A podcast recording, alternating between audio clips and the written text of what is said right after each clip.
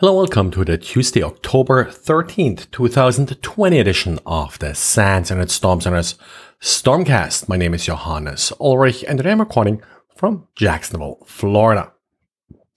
Yesterday I mentioned how Didier went over his uh, plugin message summary tool that allows you to easier take apart Outlook message files.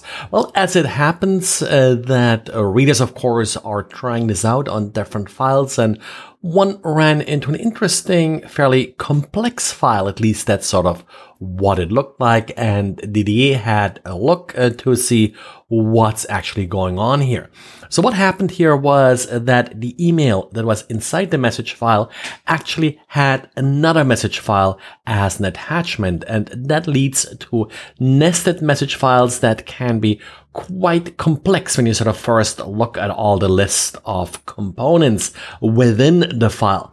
Now, Didier shows how to make sense of all of this data and in the end also how to quickly extract the subjects for the affected emails, which of course then already gives you some insight as to what exactly was contained in these different files.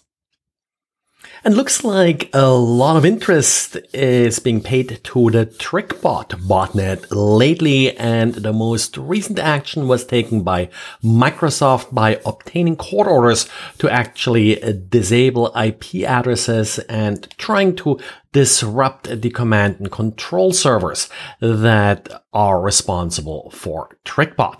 Now, oftentimes, of course, it doesn't take uh, that much effort and ISPs will cooperate or domain registrars and such. Uh, but uh, once a botnet has sort of learned how to evade various tricks and found essentially some form of bulletproof hosting, yes, it can get quite difficult and court orders and such are needed. And Microsoft took the lead because they felt also that some of their trademarks were violated by TrickBot, which gave them some legal standing to obtain these court orders.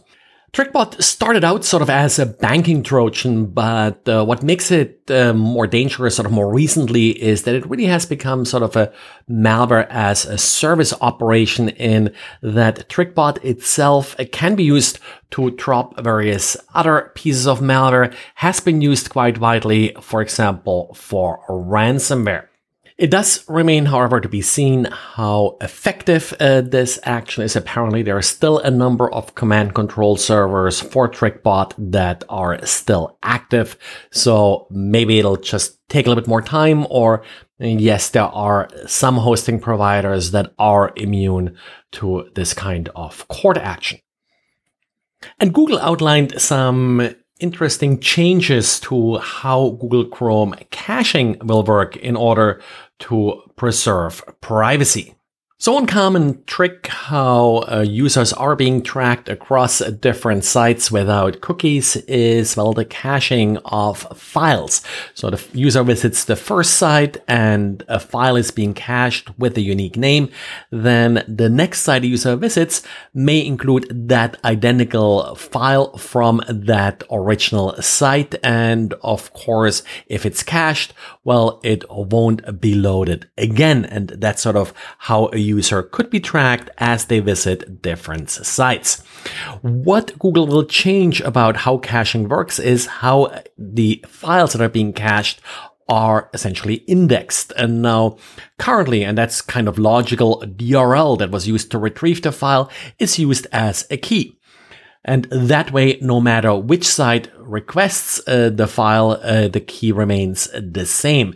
So what they'll do now is they'll add the site that actually requests the file. For example, you're going to sans.org, you're downloading an image that's hosted on sans.org. It will be indexed or the key will be sans.org and then sans.org again.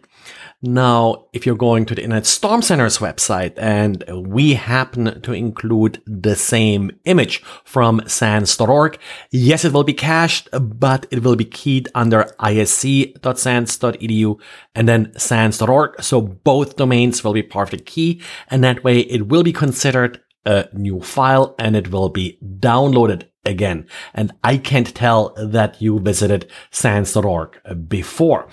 Now, of course, this has some effects on the efficiency of caches. Google does claim that it does increase the miss rate only by 3.6% and does decrease uh, the page display speed on average by 0.3% because these resources have to be downloaded again.